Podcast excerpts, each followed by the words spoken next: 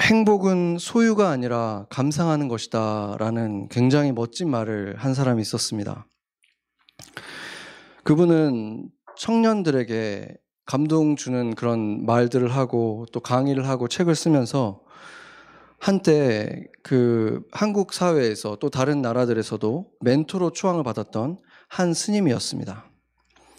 출중한 학력과 준수한 외모를 가진 분이었고 그런데도 그 모든 것들을 다 내려놓고 어, 출가를 해서 그 불교의 가르침인 비움의 삶을 실천하는 그런 승려로 널리 알려졌고 그가 저술한 멈추면 비로소 보이는 것이라는 책은 꼭 불교 신자들뿐만이 아니라 대중에게 인기를 끌어서 무려 26개국인가에 번역되어서 예, 출간되기도 했습니다.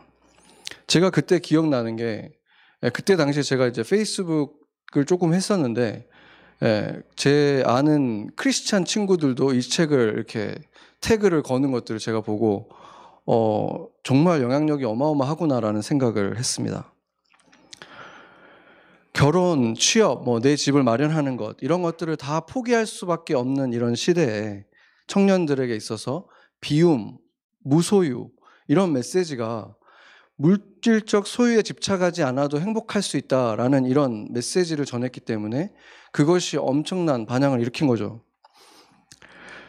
반면에 또 그때 당시에 뭐 지금도 마찬가지겠지만 많은 목회자들이 돈을 사랑하는 모습을 보이면서 많은 사람들이 실망하고 또 그리스도인들로서 부끄러움을 느끼던 그런 때에 종교를 떠나서 모든 걸 내려놓는 그 용기 그리고 자신이 믿는 바를 실천하면서 살아가는 그런 모습은 도전이 되고 또 부럽게 느껴지기도 했습니다.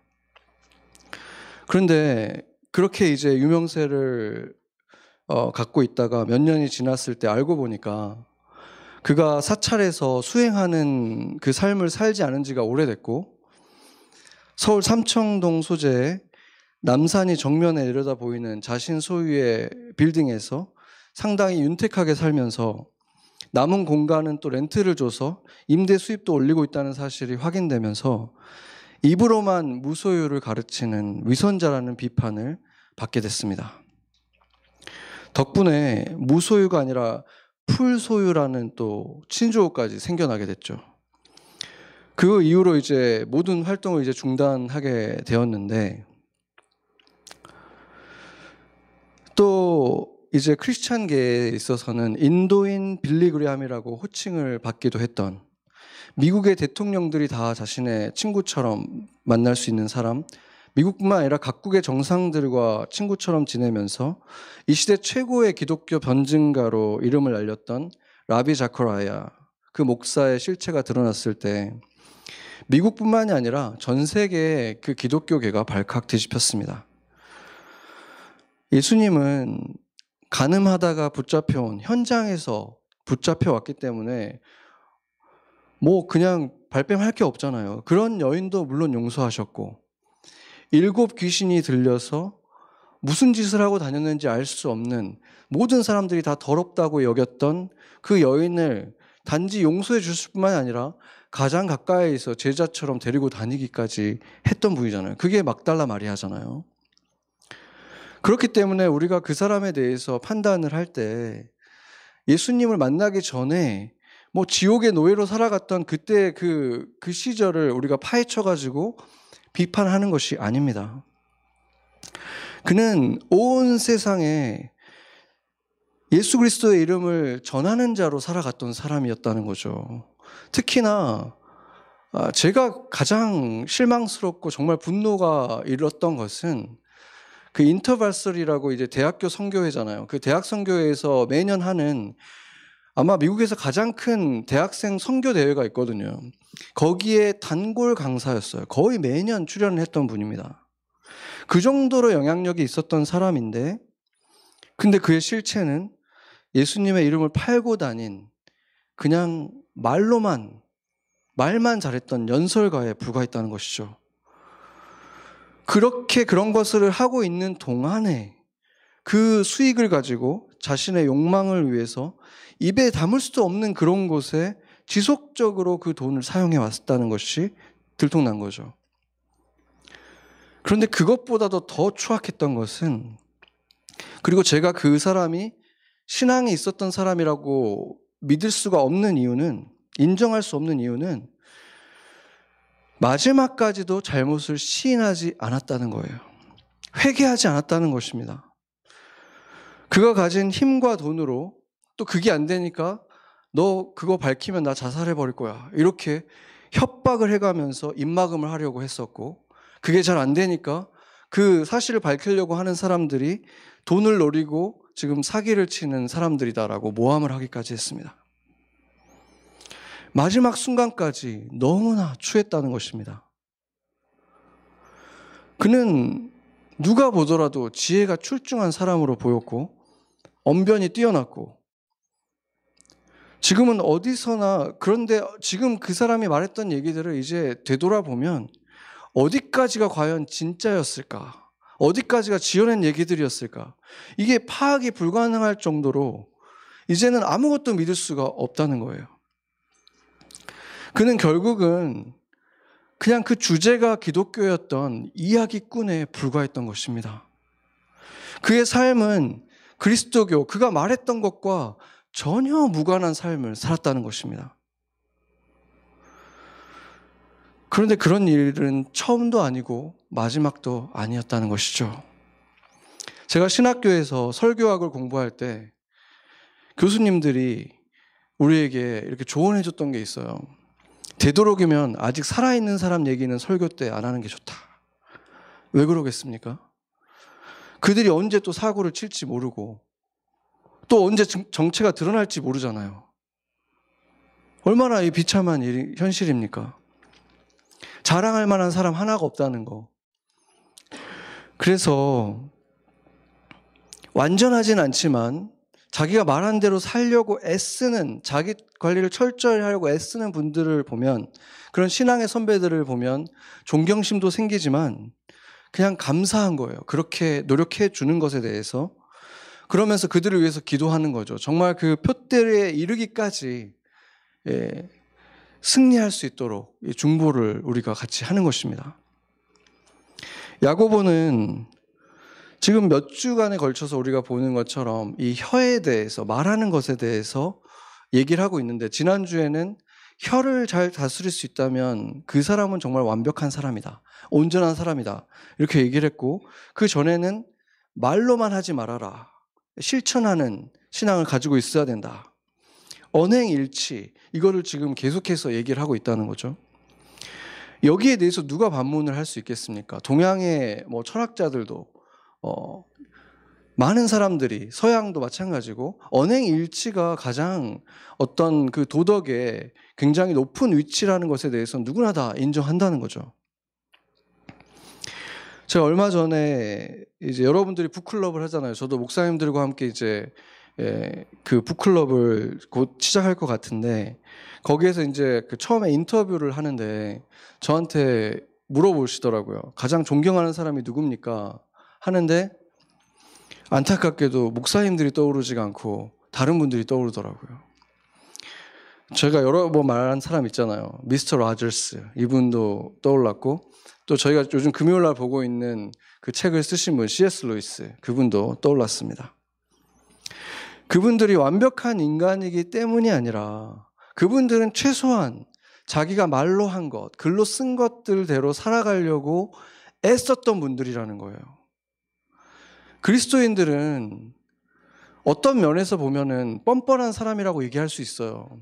그런데 그 뻔뻔함은 하나님한테 하는 거고 사람들 앞에서는 뻔뻔하면 안 되는 거예요.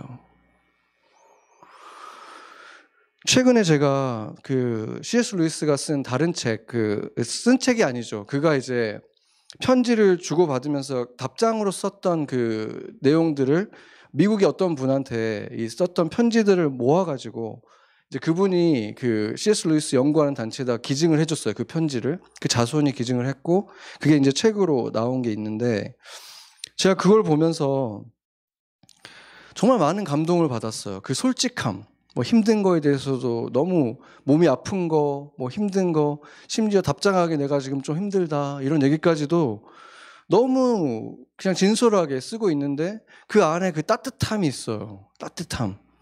그 진지함. 그 안에 그냥 배어 있는 그 그리스도인 다운 모습. 이것에 감동을 받았습니다.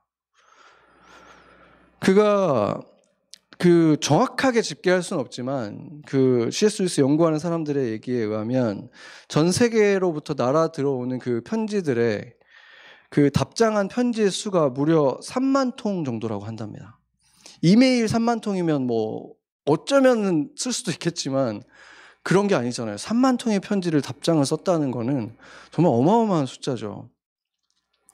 그 편지에 답장을 받은 사람 중에 여기 뉴욕의 리디머 철치의 그 팀 켈러의 부인 그 캐시 켈러 분이 9살 때 그 소녀가 편지를 C.S. 루이스한테 썼는데 그거 답장을 해준 것도 있잖아요.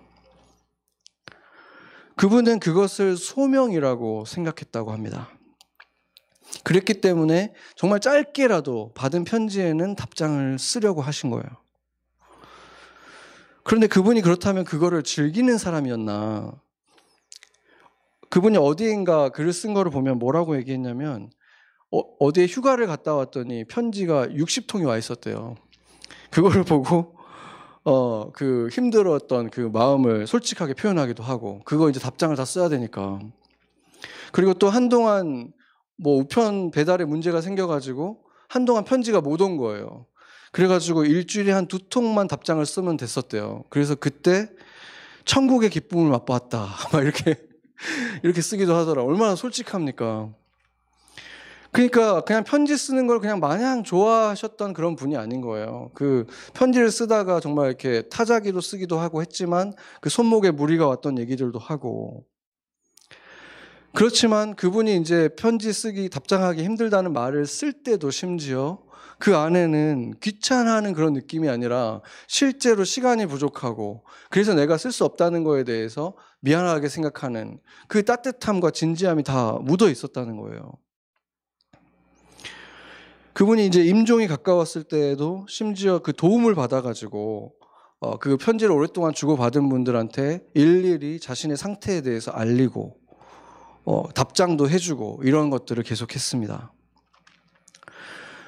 그리고 그분이 이제 그 젊었을 때 이제 1차 세계 대전에 참전했던 이제 군인으로 참전을 했었는데 거기서 이제 가까워졌던 친구가 있었는데 그 친구가 1차 세계 대전에서 전사를 한 거예요.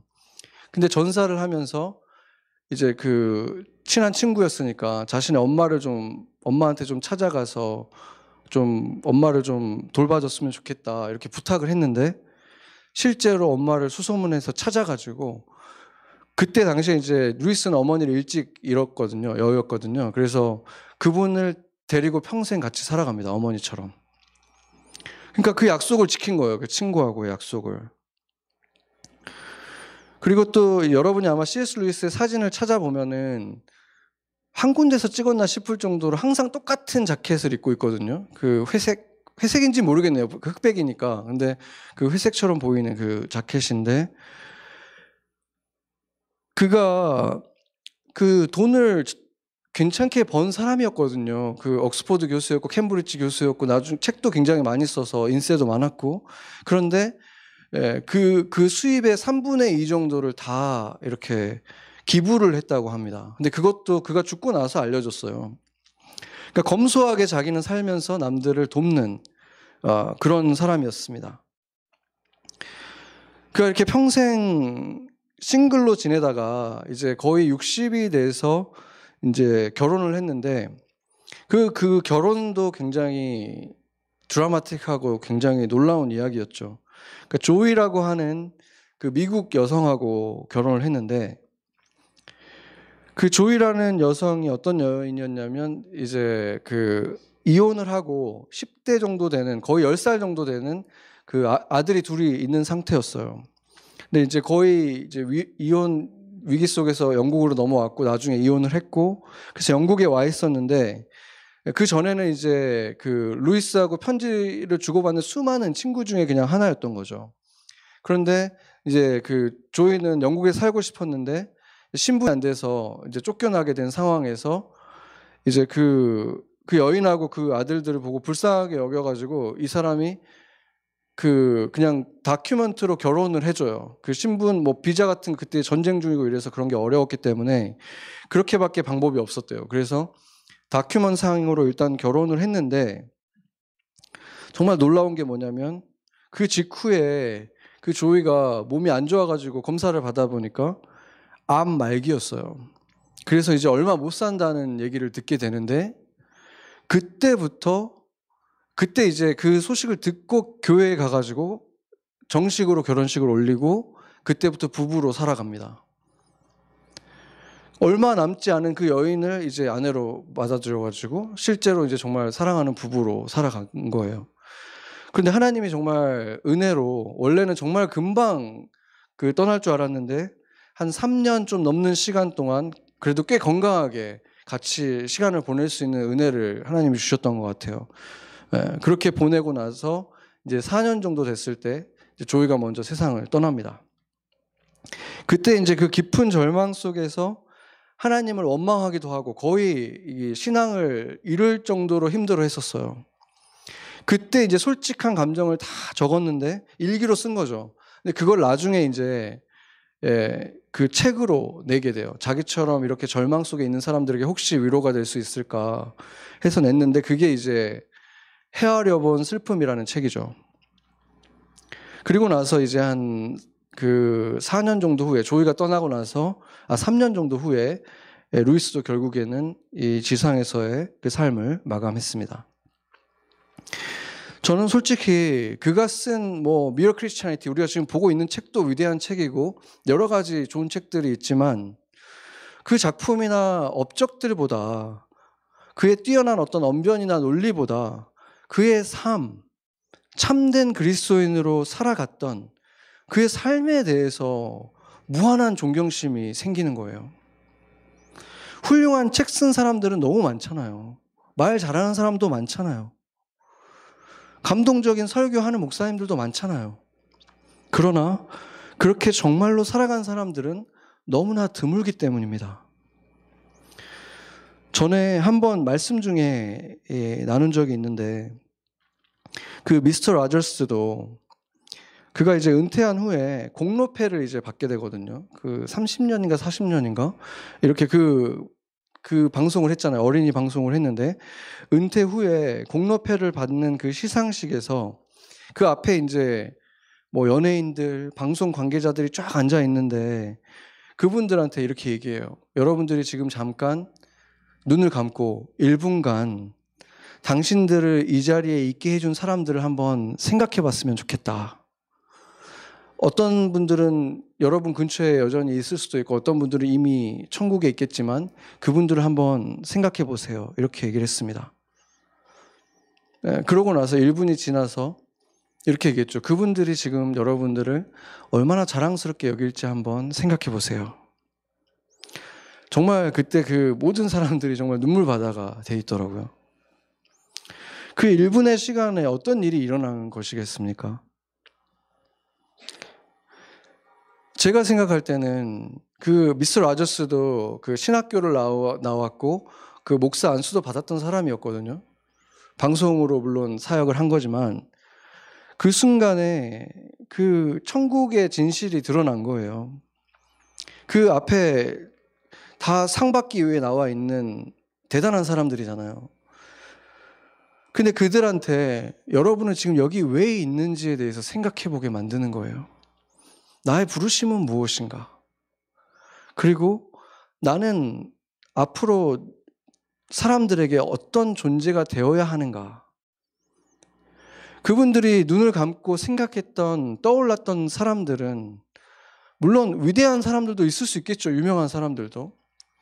그렇지만 그들을, 그들이 눈물 나게 했던 사람들은 어쩌면 옆집 아줌마였을 수도 있고, 초등학교 시절에 그냥 한 번 나를 가르쳤던 어떤 담임 선생님이었을 수도 있고, 뭐 주일학교 선생님이었을 수도 있고, 뭐 평범한 가정주부였던 엄마일 수도 있고, 그렇지 않겠습니까? 그때 그들은 분명히 나는 어떤 존재가 되어야 하는가, 무엇이 더 중요한 것인가에 대해서 분명히 깨닫는 시간이었을 거예요. 저에게도 떠오르는 사람들이 있습니다. 부모님은 물론이고 처음으로 성경책을 사주셨던 어머니 같았던 한 전도사님, 그리고 모임에 나오라고 그렇게 기어이 문자를 계속 보내고 전화하고 하는 어떤 순장님, 뭐 그런 분들, 떠오르는 얼굴들이 많이 있죠. 여러분들 마음속에 그분들은 누굽니까? 어떤 유명한 학자, 뭐 이런 사람입니까? 연예인입니까?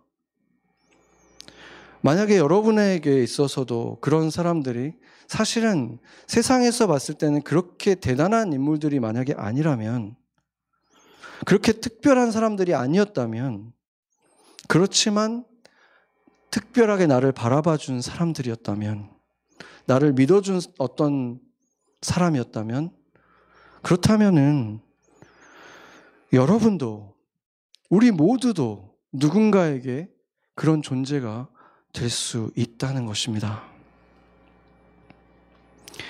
제가 뭐 개인적으로 여러분들을 만날 때 또 작은 모임 속에서 여러 차례 나누긴 했지만 숫자적인 부흥의 시대가 분명히 있었습니다. 제가 보기에는 한 10여 년 전에도 그런 때가 있었어요. 그런 시대의 제자화라는 것은 빨리 훈련하고 또 보내고 훈련하고 보내고 전하고 전도하고 막 이런 것들이 막 일어나는 그런 때가 분명히 있습니다. 그러나 또 기독교 역사를 들여다보더라도 마치 숨을 고르듯이 다시 이렇게 뭔가 움츠려드는 그런 시대, 오히려 숫자적으로 보면 쇠퇴가 일어나는 시대가 분명히 있습니다. 그런 시대에는 보면은 마치 가을에 잎이 막 떨어지듯이 우수수 떨어지는 거예요.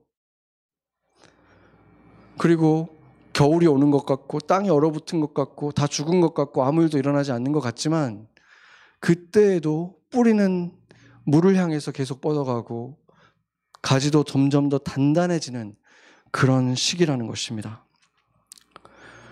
그런 때 뭐 전도가 안 된다, 확장이 안 된다 이런 것은 아니지만 그런 부흥의 시대처럼 뭔가 건들기만 하면 막 떨어지고 이런 때는 아니라는 거예요. 열매가 막 맺히는 쉽게 열매가 맺히던 그런 때가 아니라는 거죠.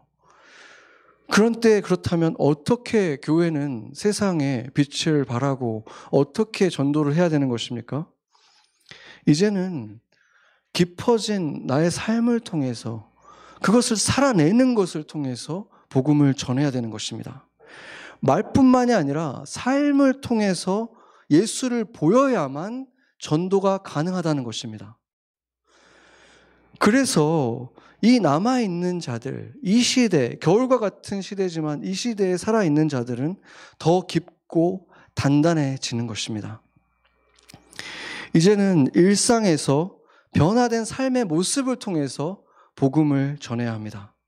그게 궁극적인 복음 증거이고 그것이 원래 예수님이 하셨던 제자 훈련의 방법이었습니다. 함께 몇 주 그냥 같이 시간을 보내고 나머지 시간은 다 떨어져 있고 이게 아니라 3년간을 같이 살면서 삶의 모든 모습을 다 보여주면서 그들의, 그들을 제자화 하셨잖아요. 그게 무엇을 말하는 것입니까? 가르침과 일치된 삶을 통해서 제자화를 하신 거예요. 예수님이 사람들을 꾸짖을 때 가장 많이 한 말이 뭐였습니까?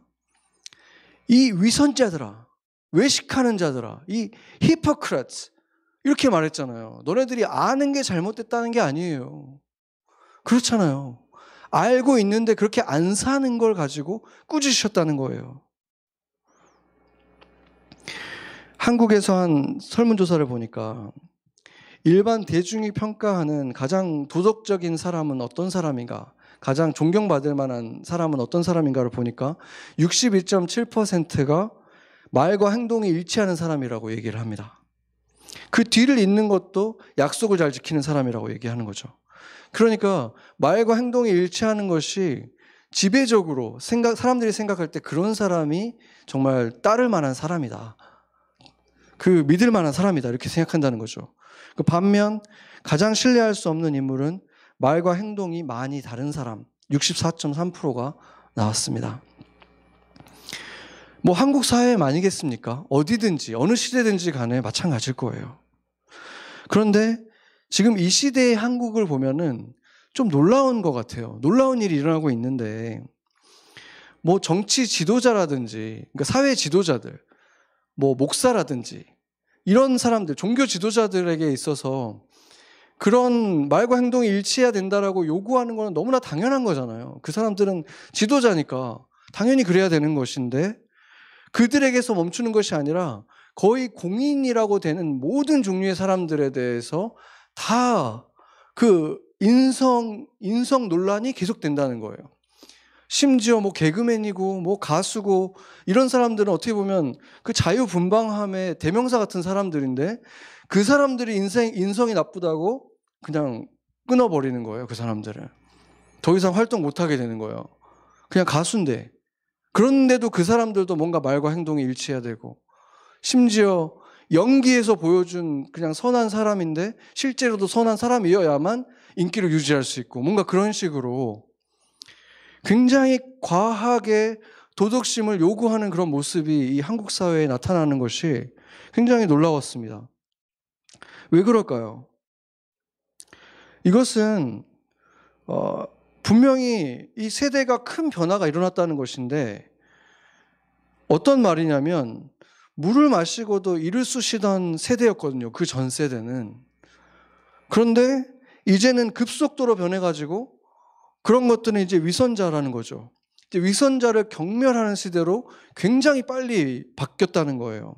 물론 이거는 서구 문화의 영향이 굉장히 클 것이고 또한 온전하진 않아도 이제 기독교가 100년이 이제 한참 넘었고 그동안에 교회를 경험해 본 사람들이 굉장히 많고 온전한 신자든 아니든 기독교가 그 가르쳤던 그 도덕률이 사회에 어느 정도 이제 특히 젊은 세대에는 많이 퍼져 있는 거예요. 그것만큼은 너무나 분명하다는 거죠. 그런데 안타깝게도 이런 시대에 교회는 교회가 바로 가르쳐 왔던 그 가치를 가지고 비판을 받고 있다는 거죠. 교회가 가장 많이 비판받는 게 뭡니까? 위선자들이다. 이거 가지고 비판받잖아요. 특히나 지도자들이 말과 행동이 너무 다르니까 재물을 쌓지 말라고 하면서 수백억의 재산을 가지고 살아가고 한쪽에선 진리를 선포하고 금세 거짓말을 하고 사랑을 가르쳐야 되는 사람인데 세상 사람도 사랑이 아니라고 말하는 것을 사랑이라고 하고 바로 이런 시대에 있기 때문에 말씀을 전하는 사람의 언행이 일치하지 않는다면 어떻게 전도가 가능하겠습니까? 이 젊은 세대의 사람들에게. 주님께서는 우리가 수요 예배를 할 때 우리에게 구체적으로 말씀을 주셨거든요. 여러분들을 기억하는 분들도 있겠지만 이제는 너희가 레위 지파처럼 각 지파에 흩어져서 그들의 일상 가운데 들어가서 그들과 함께 살아가라. 그렇게 말씀을 하신 거예요. 그러니까 그곳에 있는 영혼들이 너가 섬겨야 될 영혼들, 하나님의 말씀을 삶으로 보여줘야 될 영혼들이 바로 거기에 있다. 지금 그 말씀을 해준 거예요. 교회에서 순장을 하고 간사를 하고 팀장을 하고 이런 거는 다 어떻게 보면 훈련인 거예요, 훈련. 실습이에요, 실습. 이제 실전은 어디에 있는 것입니까? 일상에서 해야 되는 거예요, 실전은. 그 직장과 가정, 학교, 그 가정에서 해야 되는 거기에서 실제로 이제 레위인으로 살아가야 된다는 거죠.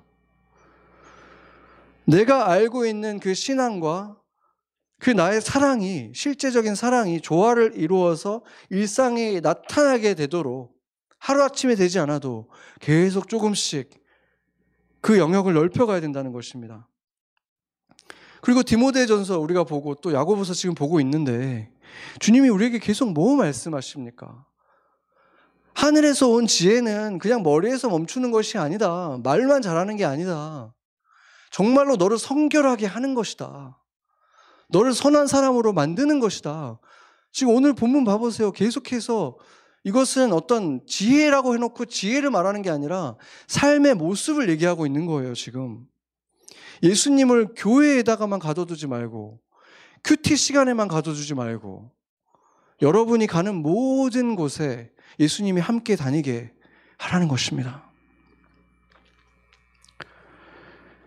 삶의 모든 영역들이 예수님으로 채워지도록 내가 굳게 닫아놨던 문들을 다 하나하나 열으라는 거예요.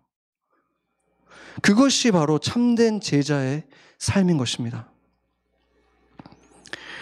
이 똑같이 전도 훈련을 저도 받아도 보고 해보기도 했지만 어떤 사람은 그냥 그날 바로 하라는 대로 낯선 사람한테 찾아가서 바로 막 전해요. 저도 그런 사람 중에 하나였어요. 낯선 사람에게 다가가는 게 그렇게 어렵지 않은 사람들이 있어요. 그렇지만 몇 년을 훈련을 받고 노력을 해도 너무 힘들어하는 사람들이 있어요. 그러면 그게 두 사람의 영성의 차이고 신앙의 차이입니까? 그냥 이 사람은 원래 낯을 좀 안 가리는 사람이기 때문에 낯에 잘 나서는 사람이기 때문에 그런 것입니까? 기질의 차이인 것입니까? 이 사람이 어떻게 잘 나선다고 해서 더 훌륭한 사람이라고 얘기할 수 있습니까? 그럴 수는 없잖아요. 그냥 타고난 기질이 그렇게 거리 전도에 좀 더 적합한 것에 불과한 것이죠. 그렇지만 일상에서 내 삶이 변화되어서 제자로 살아가는 것은 누구에게나 힘든 일입니다. 누구에게나. 아까 말했던 그런 말 잘하는 그런, 그런 목사였던 사람들. 그 사람은 타고난 이야기꾼인 거예요. 컨텐츠만 그냥 뭘 집어넣든 그냥 술술술술 말이 나오는 그냥 그런 사람인 거예요. 오히려 그 사람에게 그 말하는 거는 전혀 어려운 게 아닌 거예요.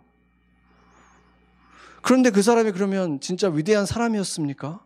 아니었잖아요.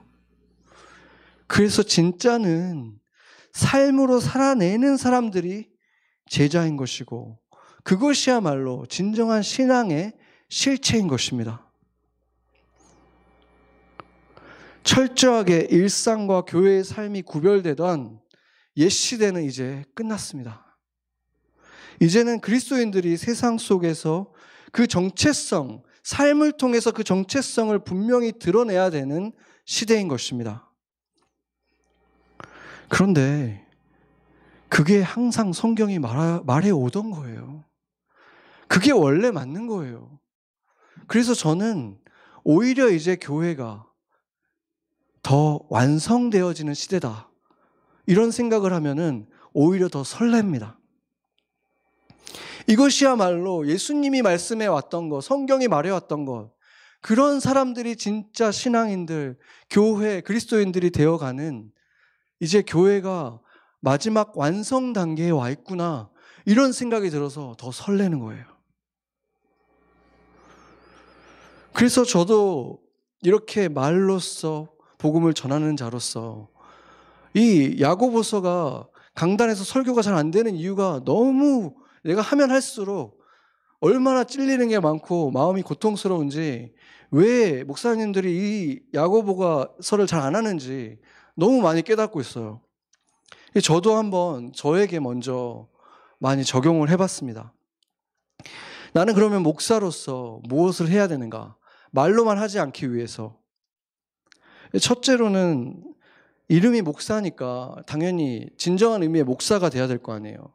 그 목사라는 말은 셰퍼드고 목자라는 뜻이잖아요. 그렇다면은 모든 성도들하고 실질적인 관계를 맺고 사랑하는 거예요. 말로만 목회를 하는 것이 아니라 내가 직접 그 사람들과 관계를 맺고 여러분들과 관계를 맺고 그렇게 살아가는 거예요. 저는 사실은 그런 시간을 당장이라도 막 늘리고 싶어 하는 거 느끼는 분들도 있을 거예요. 여러분들이 아직 준비가 안 됐어요, 근데. 제가 막 너무 다가가면은 그게 아직 적응이 안 되기 때문에 힘들어하는 걸 제가 좀 느껴서 제가 지금 기다리고 있는 거예요. 천천히. 그냥 여러 가지 명분들을 제가 어, 만들어서 만나는 시간을 계속 늘려가려고 지금 하고 있습니다. 이 부분은 사실상 제가 목사기 때문에 가장 중요한 거잖아요. 그냥 목사니까 목사로서 살아가는 게 가장 중요한 거죠. 그런데 이 부분은 사실은 저한테는 전혀 힘든 게 아니에요. 저는 그냥 너무 원하거든요, 그거를 이미. 그냥 너무 행복한 일이에요. 지금 금요일 날마다 제가 이제 강의를 하는데 강의를 준비한다는 것은 쉽지 않은 일이지만 그래도 그걸 통해 가지고 제가 집집마다 지금 찾아다니고 있는데 그게 얼마나 행복한지 몰라요. 금요일 날도 제가 브루클린 갔었고 그 전에 뉴 어, 뉴포트 갔었고 이렇게 다니는 거가 그 강의를 하는 것보다 그냥 그렇게 방문해서 같이 시간 보낼 것이 굉장히 설레이고 기다려져요. 그러니까 그것은 저에게는 전혀 불편하거나 어려운 일이 아니에요. 그냥 제가 막 직장에 찾아가고 집에 찾아가고 이게 아직 여러분들이 쉽게 아직 안 받아들여 줄 수가 있기 때문에 제가 조금 자제하면서 기다리고 있는 거예요. 그런데 제가 다른 한 가지가 떠올랐는데 그것이 조금 힘든 것이었습니다. 제가 말씀을 전할 때 제가 정말 어떻게 보면 어, 어떻게 보면 정말 지금 지구상에서 어, 말씀이 전해지고 있는 모든 교회 가운데에서 가장 막내 목사 중에 하나일 거예요, 제가. 목사가 된 지 정말 제일 얼마 안 된 사람이기 때문에. 그런데 제가 뭘 안다고 막 교회에 대해서 어떤 잘못된 거를 지적을 하고 기독교에 대해서 나아갈 길을 막 제시를 하고 막 이러고 있잖아요. 그럼 그럴 때 주님께서 나를 통해서 그 말씀을 하신다는 거는 내가 그러면 기독교를 위해서 이 내 교회뿐만이 아니라 이 교회뿐만이 아니라 이 세상의 교회들을 위해서 내가 뭔가 해야 되지 않나 하는 그런 거룩한 부담감이 있는 거예요. 그런데 신기하게도 저한테 주신 그 은사들이 있거든요. 제가 뭐 그래픽 디자인도 전공을 했었고 또 그림도 그렸었고 이런 걸 통해 가지고 그, 그 목사님들 중에서 그 사회생활을 전혀 안 해본 분들이 대다수거든요. 그냥 아르바이트 정도만 해본 분들이 대다수인데, 예, 그래도 저는 직장 생활을 거의 10년 가까이 해봤었잖아요. 그러니까 그런 어떤 팀워크 이런 것들도 경험을 해보고 이런 걸 해봤던 사람이잖아요. 근데 그런 거를 하나님이 조금씩 이용하시기 시작했어요. 지금 저희 그 미국 교단은 꽤 큰 교단이지만 그 안에 한국 교단은 한 80여 개의 교회가 80여 개의 작은 교회가 있는 그냥 작은 district이거든요. 근데 거기에 에, 지금 굉장히 큰 위기에 처해 있어요. 워낙 그 전에도 작은 교회들이기 때문에 힘들었는데 이제 팬데믹이 오면서 전혀 방송할 수 없는 교회들이 아마 거의 절반 가까이 되고 뭐 주일학교도 저희도 뭐 큰 주일학교는 아니지만 이제 뭐 아예 한명 남아 있다. 뭐 이런 그래서 뭐 봉사자들 우리는 그래도 선생님들이 돌아가면서 할 수 있고 이러지만 선생님의 한 분을 구할 수가 없어가지고 교단에서 뭘 해주면 좋을까요? 물어봤더니 activity를 좀 찬양하고 activity를 찾아서 일주일에 한 번이라도 좀 보내주시면 좋겠습니다. 이런 걸 부탁을 하더라고요. 그러니까 얼마나 지금 그 열악한 환경 속에 있는 교회들이 많은지 그게 보이는 거죠. 그래서 이제 그것에 대해서 이제 교단이 이제 좀 발벗고 나서서 돕는 거를 시작을 하는데 그 놀라운 건 뭐냐면 제가 아, 기도를 할 때 그런 마음을 주셨거든요. 우리 다 좀 작은 교회들이다 보니까 뭔가를 하려고 하면은 리소스가 너무 없는 거예요. 사람도 없고 리소스도 없고 뭘 만들 수가 없는 거죠. 개 교회가 만들 수가 없으니까 우리가 좀 힘을 합쳐가지고 교단 차원에서 뭔가 컨텐츠도 만들고 뭔가 행사를 하고 유스 뭐 retreat을 가더라도 교단 차원에서 뭔가 이렇게 만들어가지고 하면 얼마나 좋을까 그런 생각을 했는데 이번에 작년에 감독님 저번에 한번 오셨었잖아요. 제가 없을 때. 그러니까 그 감독님도 똑같은 비전을 가지고 계신 거예요. 교단 차원에서 뭔가를 해서 같이 resource를 share하는 방식으로 우리 교단을 인요, 그 이끌어갔으면 좋겠다고 했는데 저도 같은 꿈을 가지고 있었고 대화하다가 그게 딱 맞아 떨어졌는데 우리 둘뿐만이 아니라 또 몇몇 분이 똑같은 그 꿈을 가지고 있었던 거예요. 그래가지고 그런 그 공유하는 그 사역을 하는 팀이 만들어졌어요. 예, 그러면서 우리 교회 그 영상 또 만들어줬던 그 성진 간사도 거기에 지금 하이어가 됐습니다. 그래서 그 교단의 그 영상들, 뭐 성교 영상도 그렇고 주일학교 영상도 그렇고 우리가 이제 컨텐츠들을 만들 때 이제 전문가잖아요. 거기 참여해가지고 같이 그 일을 또 하기로 했습니다. 그래서 제가 정말 그 순간순간에 정말 이렇게 뭐라 그럴까요? 정말 이렇게 소름이 순간 끼칠 정도로 놀라는 전율할 정도로 놀라는 순간들이 있었어요. 와, 어떻게 이렇게 똑같은 생각을 하게 하셨지? 어떻게 이 사람을 지금 이 순간에 만나게 하셨지? 이렇게 하나하나 하나님이 일을 해나가시는 것에 굉장히 놀라고 감동을 받고 있습니다. 그럼에도 불구하고 사실은 부담이에요. 왜냐하면 어, 그냥 제가 목사로서 이렇게 여러분 사랑하고 이거는 너무 그냥 자연스럽고 제가 하고 싶은 일인데 이 목사님들 여러 명과 함께 같이 일을 해나간다는 거는 생각만 해도 사실 쉽지 않은 거고 특히나 그 한 교회의 목사가 다른 교회에 어떤 뭔가를 내가 영향을 끼치고 준다는 것은 거의 금기시 되어 있던 일이었기 때문에 쉽지 않은 어떤 넘어야 되는 것들이 있거든요. 그런데 지금 그런 일들을 하려고 하니까 사실상은 스트레스도 굉장히 많이 있죠. 그렇지만은 제가 그것을 하나님께서 이 시대에 나를 목회자로 세운 이유가 아, 있었고 그것이 하나의 이유라는 것을 제가 깨달았기 때문에 이제 그런 노력들을 제가 해나가는 것이 우리 교회를 넘어서 작은 힘이나마 하나님의 나라 그 기독교 전체에 제가 이제 예, 하나님께 헌신을 하는 그 순종의 걸음인 거죠.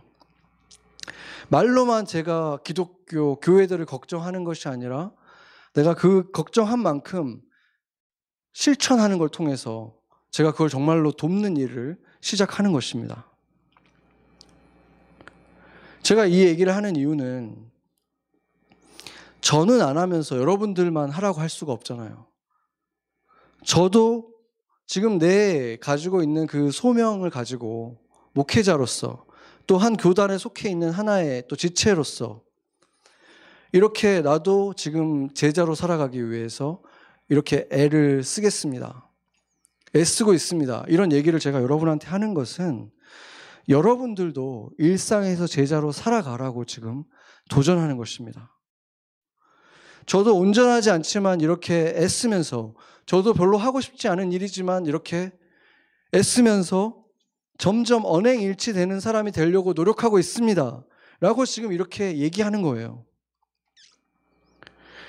지금 보이기 위해서 위선으로 하겠다는 것하고 지금 다른 거죠.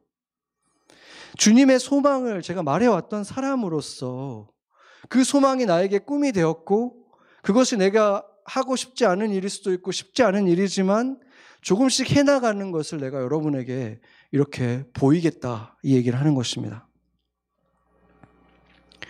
그래서 저도 미스터 라저스라든지 C.S. 루이스처럼 위대한 인물은 못 돼도 최소한 누군가에게 생각하면 가슴이 따뜻해지고 다시 일어설 용기가 나게 만들어주는 먼저 그 길을 걸었던 그 사람이 되고 싶은 것입니다. 그런데 이런 일들은 일상에서 제자로 살아가는 것들에는 하나의 특징이 있어요. 쉽지 않다는 것이고 반드시 해야 할 필요도 없다는 것입니다. 안 한다고 별일이 없는 그런 일인 거예요. 그러니까 안 하고 싶은 유혹이 너무 큰 거죠. 언제 할 수 있냐면 주님을 의식할 때만 할 수 있고 주님을 정말로 사랑할 때만 순종할 때 할 수 있는 것입니다. 그런 일들이 이제 반드시 여러분의 삶 속에서 일어나야만 합니다. 저도 그것을 보고 싶습니다. 그렇게 주님의 뜻에 가까워지는 삶을 살아갈 때 저도 지금 그런 것들을 많이 느끼거든요. 주님이 하라는 일을 하려고 하니까 막 뭔가가 이루어지는 걸 보게 되는데 내 삶의 모든 소원이 다 이루어지는 건 아니지만 뭔가 더 빈번하게 그런 일들이 일어나요. 막 전율이 오는 하나님이 정말 개입하고 있다고 느낄 수밖에 없는 고백할 수밖에 없는 그런 일들, 그런 기도 응답들이 굉장히 빠른 속도로 일어나고 빈번하게 일어나는 것을 느낄 정도로 몸에 느껴질 정도로 그런 일들이 막 일어나요. 그래서 여러분의 삶에 기도 응답이 잘 되지 않아서 불평이 어느새 계속 잘하고 있다면 이렇게 한번 해보면 어떨까요? 주님이 지금 이렇게 저를 통해서 여러분에게 말씀하고 있잖아요. 그러면 말로만 아멘 하는 게 아니라 정말 마음속으로 아멘 하면서 그냥 그렇게 한번 해보는 거예요. 살아가라고 한 모습대로 삶의 한 구석이라도 작은 조각이라도 한번 바꿔보는 거예요. 왜 내 삶에는 기적이 없는지, 하나님의 직접적인 개입이, 간섭이 잘 안 일어나는지, 혹시 기적이 필요 없는 길로만 지금 다니고 있는 거 아닙니까? 나와 비슷한 조건에 있는 사람들, 예수님을 아는지 모르는지 그 차이 빼고는 거의 똑같은 조건에 있는 사람들과 비슷한 길로만 다니니까 상식적인 삶, 삶만을 추구하고 있으니까 기적이 왜 필요하겠습니까? 그런데 상식대로 그냥 될 텐데 C.S. 루이스는 모든 사람들이 다 착한 모든 착한 사람들이 다 그리스도인들인 것은 아니지만 참된 그리스도인들은 점점 더 선해질 수밖에 없다 이렇게 말을 했습니다. 그럴 수밖에 없지 않겠습니까? 더 평안해지고 더 정직해지고 더 따뜻해지고 더 품이 넓어지고 더 자비로운 사람이 될 것입니다. 예수님이 그런 분이었잖아요. 그런데 날이 갈수록 더 뻔뻔해진다. 그러면 정말로 예수님의 생명이 그 안에 있는가 의심해 봐야 되는 거죠. 우리가 그렇게 되고 싶은 마음을 가지고, 진심을 가지고, 주님께서 지금 하신 말을 귀 기울여 듣고, 내 걸음을 주님께 맡겨드린다면은, 선하신 성령님이 반드시 여러분의 삶을 주관하실 것입니다. 치유하시는 천국의 언어로 바꾸실 것이고 천국의 행동으로 바꾸셔서 사람들을 보듬고 그리스도를 비로소 우리를 통해서 나타내실 것입니다. 그리고 나면은 이제 당당하게 말할 수 있는 거예요. 나는 완전하니까 나를 바라보세요. 나를 따르세요. 이렇게 말하라는 얘기가 아니에요. 맞습니다. 저는 완전하지 않습니다. 아직도 모난 곳이 많습니다. 그러나 저는 변화되고 있습니다. 예수님이 이렇게 모나고 문제가 많은 사람을 덮으셔서 그냥 사랑스러운 하나님의 아들로 자녀로 봐주셔서 그 사랑 때문에 나는 점점 더 사랑의 사람이 되어가고 있습니다. 그러니 나의, 내 삶을 지켜봐 주세요. 예수님처럼 나를 따르라 이렇게 말할 자격은 없을지 모르지만 그분을 따라가면서 변화받는 나의 삶을 지켜봐 주세요. 이렇게 말할 수 있는 것입니다. 그거면 되는 거예요. 그거면 충분한 거예요. 그것이 그리스도가 살아 계신다는 충분한 증거가 되는 것입니다. 내 안에 그리스도가 있다는 확실한 증거인 것입니다. 완전함이 아니라 변화되어감.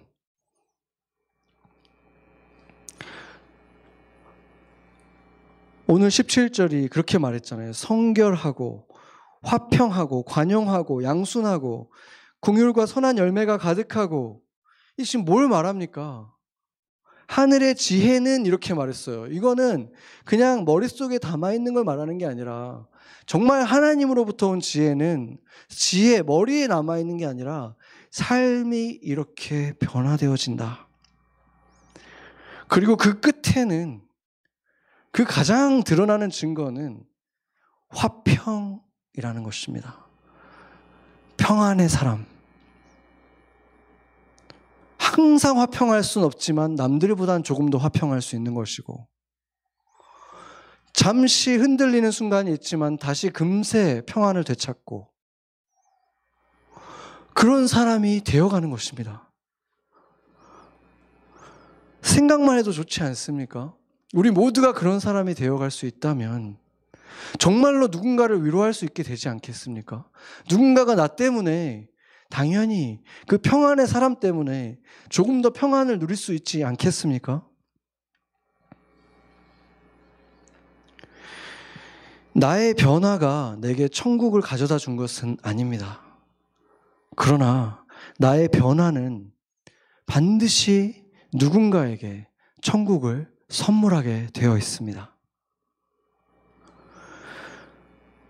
화평하는 자.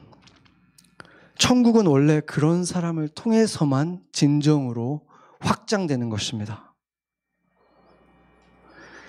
저는 여러분들이 모두 다 예전보다 조금 더 평안한 사람, 화평의 사람, 샬롬의 사람, 그래서 여러분들을 통해서 다른 사람도 조금 더 샬롬을 경험하는 그런 사람이 되기를 바라고 모든 노력을 다해서 그것을 도울 것입니다. 그게 바로 목사의 소명입니다. 그리고 여러분은 여러분의 일상에서 마주하고 있는 그 사람들에게 바로 그 화평을 끼치는 자로 부르심을 받았습니다. 그래서 언젠가 우리 모두가 누군가가 눈을 감으면 떠오르는 그 사람, 화려한 인생을 산 것은 아니라도 그분이 있어서 내 인생은 조금 더 의미를 갖게 되었다.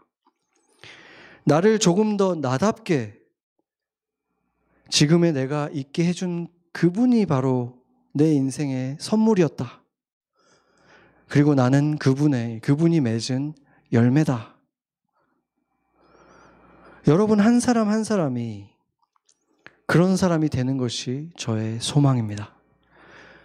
저의 소망일 뿐만이 아니라 예수님의 소망입니다. 그런 사람들이 바로 제자들이요.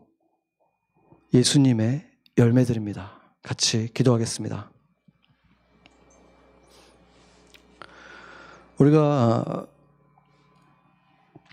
잠깐 기도할 때 조용히 묵도하면서 지금의 내가 있도록 나를 이끌어줬던 분들, 나를 후원해줬던 분들, 기도로 또 손을 잡고 교회로 이끈 어떤 분일 수도 있고 성경을 선물해 준 분일 수도 있고 아, 정말로 눈물로 오랫동안 기도해 줬던 어떤 분일 수 있습니다. 아, 그분들을 잠깐 생각해 봤으면 좋겠습니다. 주님께서 나에게 내 인생에 준 그 선물 같은 분들 떠오르면서 그들의 삶을 축복하고 감사하는 그런 기도 같이 드리도록 하겠습니다. 기도하겠습니다.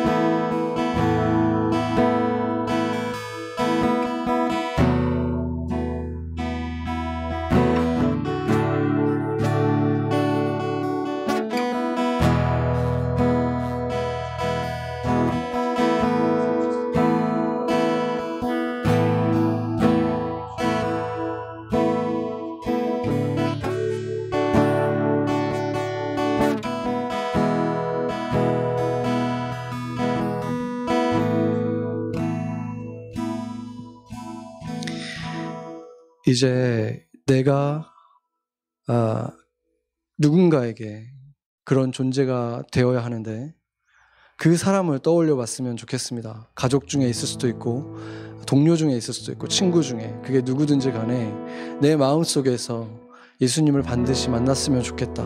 주님을 올바로 만나고 그 안에서 평안을 누렸으면 좋겠다. 하는 그 사람을 그 사람들을 떠올리면서 하나님께 그 사람들을 올려드리면서 같이 기도하겠습니다. 기도하겠습니다.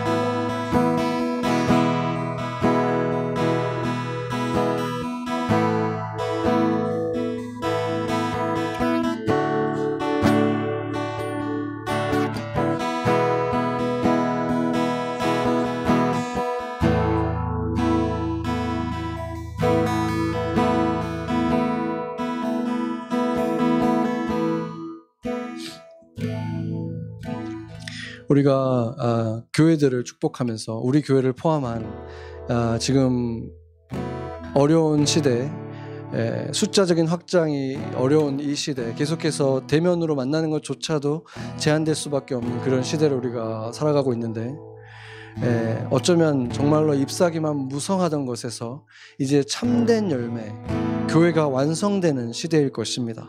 아, 그리스도인답게 살아가는 자들이 진정 제자로 살아가는 자들이 제자를 삼는 일들, 삶에서 그 모습을 통해서 제자 삼는 일들이 일어나는 그러한 교회들이 건강하고 주님 보시기에 합당한 교회의 모습들이 이곳 저곳에서 살아나고 다시 일어나도록 그 시대가 열리도록 주님께 감사하면서 완성된 기도의 모습, 교회의 모습 같이 기도하겠습니다. 기도하겠습니다. 하나님 아버지 완성된 교회의 모습을 구합니다. 아버지 하나님 정말로 우리가 살아가는 모습을 통해 완성된 모습이 아니라 계속해서 완성되어져가는 그 모습이 아버지 하나님 사람들에게 영향을 끼치고 그 변화가 사람들에게 사람들의 모습을 터치하고 그 생명 그들을 제자화하는 일들이 일어나게 하여 주시옵소서 아버지 하나님 그 일을 주님께서 이루시고 아버지 하나님 우리가 작은 부분들 주님께 내어드리고 그곳에서 주님께서 역사하시고 우리가 정말로 레위인들로 삶의 부분 부분에서 그리스도인답게 그 화평의 사람으로 살아갈 때 아버지께서 그곳에서 역사하여 주시고 일하여 주시옵소서. 주님만이 그 일을 행하실 수 있습니다 주님 우리가 내어드릴 때 내 삶의 부분 부분에서 그 일들을 이루시고 역사하여 주시옵소서. 아버지 하나님 일하여 주시옵소서.